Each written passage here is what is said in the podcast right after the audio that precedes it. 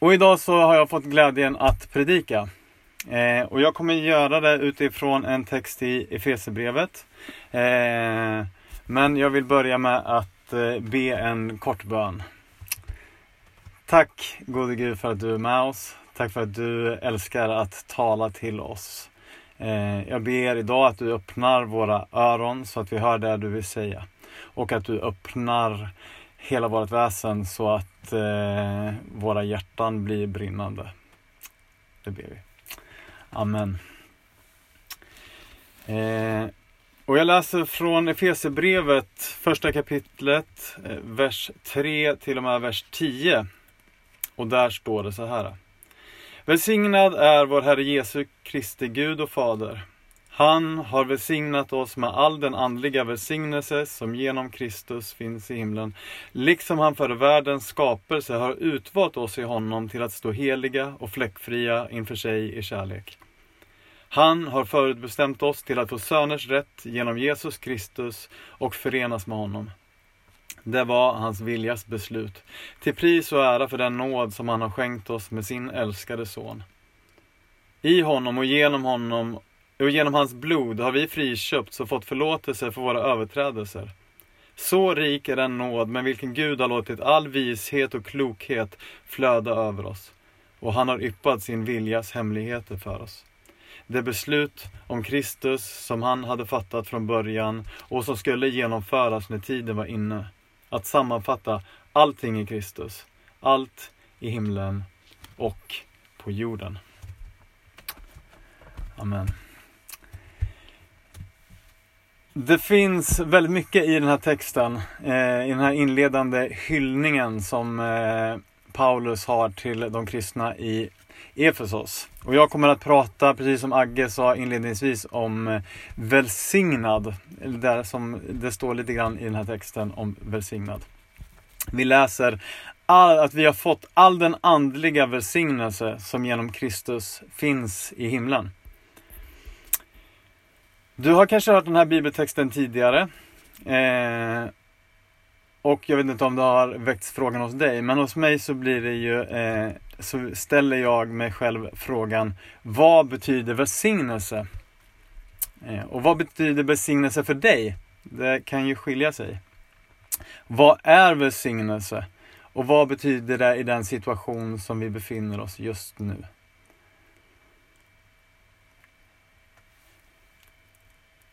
Det kan vara svårt att ge ett snabbt svar på den här frågan, och jag tänker inte att jag kommer att ge ett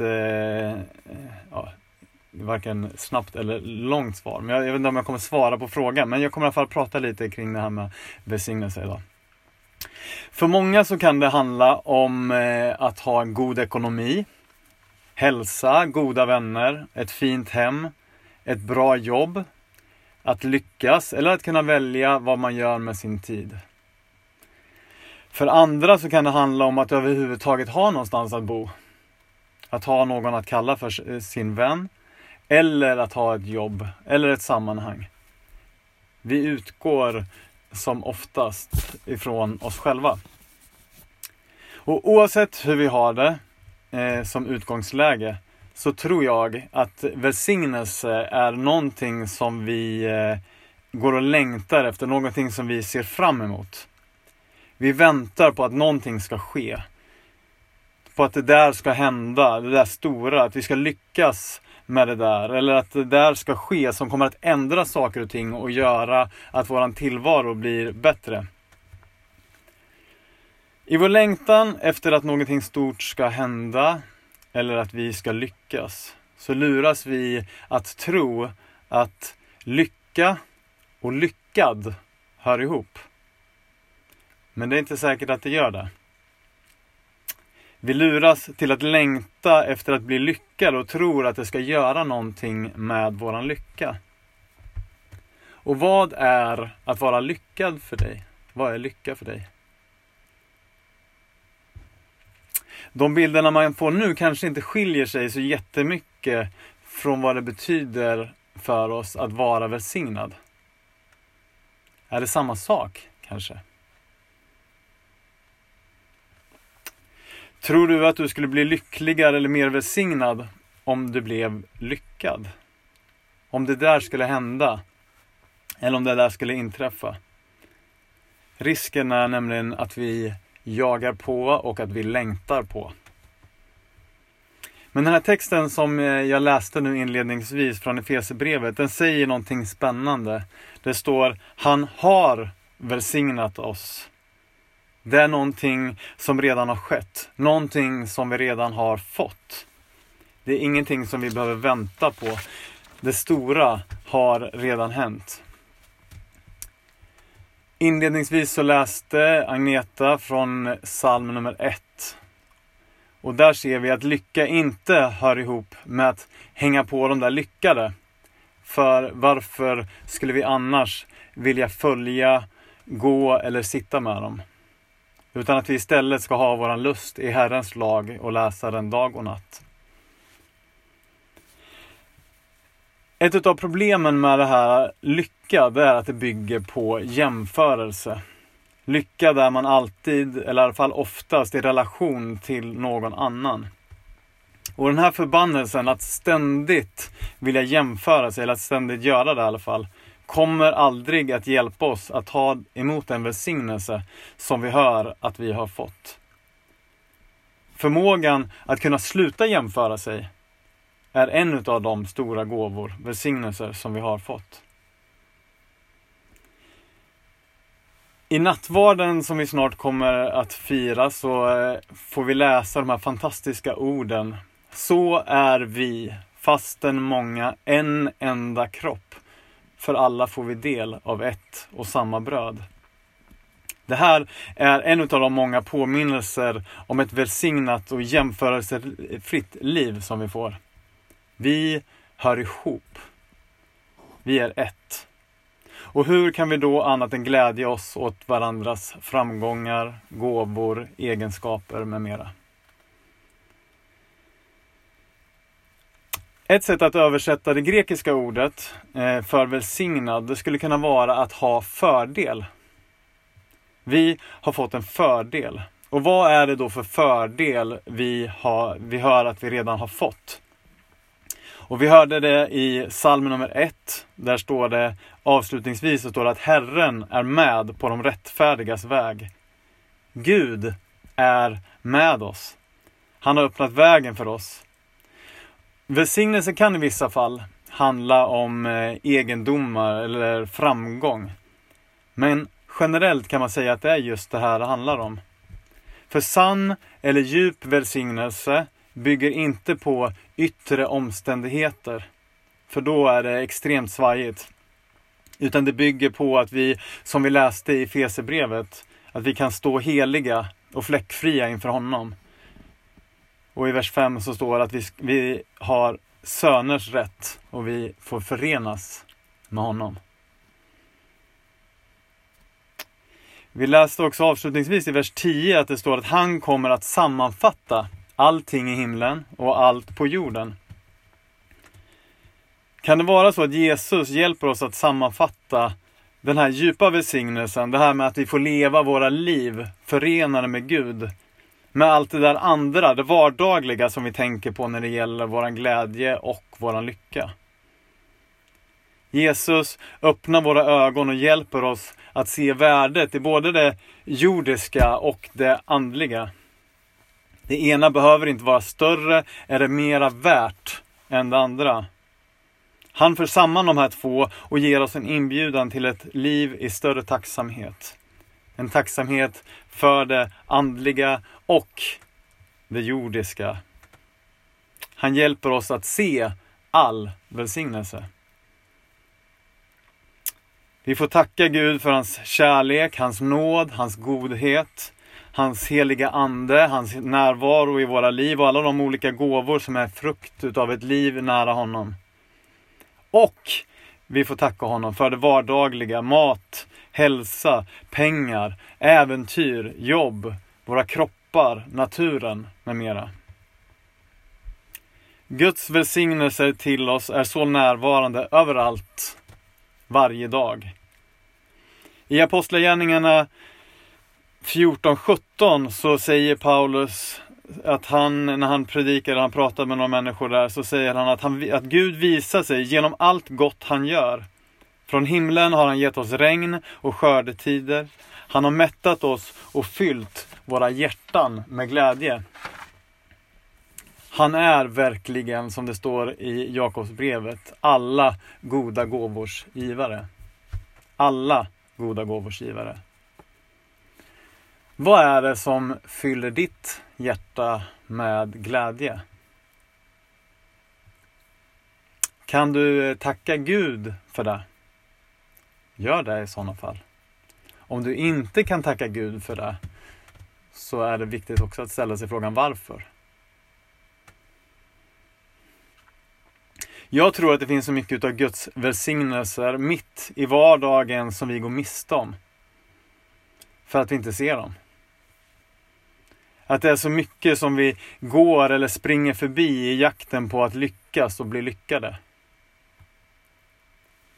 Kan vi lära oss att upptäcka vad Gud har för oss? Vad han redan gett oss? Vad som finns framför oss? Kan vi sakta ner så pass mycket att vi blir lite mer uppmärksamma på det som händer runt omkring oss? Man skulle ju kunna tro att den tid som vi lever i just nu, med mindre aktiviteter, mindre fysiska träffar och kanske generellt mer tid, skulle underlätta för oss i det här.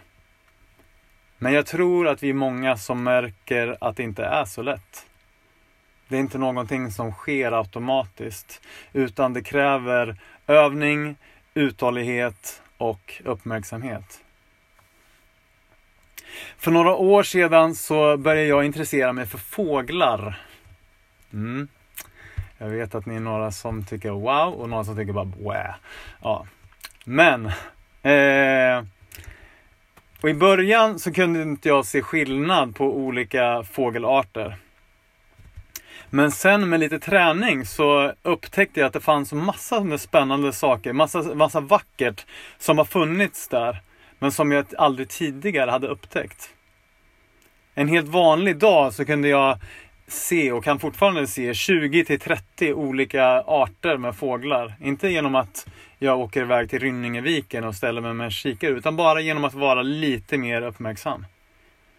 Steglitser och siskor mitt bland gråsparvarna. Glador och hökar när man är ute och kör bil. Spettar och trastar när man är ute och går i skogen. Gud blir konkret och synlig i skapelsen. Och jag tror att man kan lära sig genom att uppskatta och uppmärksamma det lilla, det vardagliga. Så kan vi också lära oss att upptäcka alla de där stora gåvorna han redan har gett oss. Och genom att öva sig i uppmärksamhet så kan man upptäcka saker som man aldrig annars skulle ha sett. Min önskan, det är att vi skulle få upp ögonen för allt det där fantastiska som Gud skänker oss i livet med hans son. Det där stora och det lilla. Det andliga och det jordiska. Och så här i början på 2021 så vill inte jag tynga ner er med fler måsten eller att ge er ett nytt nyårslöfte. Men jag skulle ändå kanske vilja utmana er att sluta med 3 saker. Och då är det inte rökning, sprit och svordomar jag pratar om. Utan det är 1. Sluta åk fort. Alltså 3 saker att sluta med. 1 är sluta åk fort. Sakta ner farten. Njut av utsikten, medresenärerna och av resan. För 2 år sedan ungefär så bestämde jag mig för att på vägen ut till Göteborg till mitt jobb så skulle inte jag köra om någon med bilen då på vägen ut. I början var det svinjobbigt att ligga där i högerfilen. Speciellt när man hamnar bakom en ovanligt långsamt gående bil. Så. Men jag hade tagit mitt beslut och sagt att men det här ska jag göra. Och jag märkte att det gjorde någonting med mig. Så sluta åk fort. nummer 1. 2. Sluta jaga. Spring inte igenom livet i jakt på någonting som du vet inte kommer att ge dig det där du djupast längtar efter. Jaga inte, utan utgå från det som du redan har. Du är Guds barn. Och det där är så stort. Vi kan använda det som en språngbräda. Vi behöver inte jaga framåt. Vi har redan. Så att vi kan leva våra liv utifrån vad vi har, inte vad vi jagar efter. Så sluta jaga. Och 3, sluta blunda. Öppna ögonen och ta i tacksamhet emot all välsignelse som Gud vill ge dig. Varje dag. Och som vi avslutade förra gudstjänsten med att sjunga blott en dag, ett ögonblick i sänder. Öppna ögonen och se vad Gud vill ge dig den här stunden, den här dagen och det här året. De här 3 sakerna tror jag kan ge utrymme för att ta emot det vi redan fått. All den andliga välsignelse som genom Kristus finns i himlen. Allt i himlen och allt på jorden. Jag önskar verkligen att Gud ska välsigna dig. Gud välsigna dig. Och tack för din tid. Amen.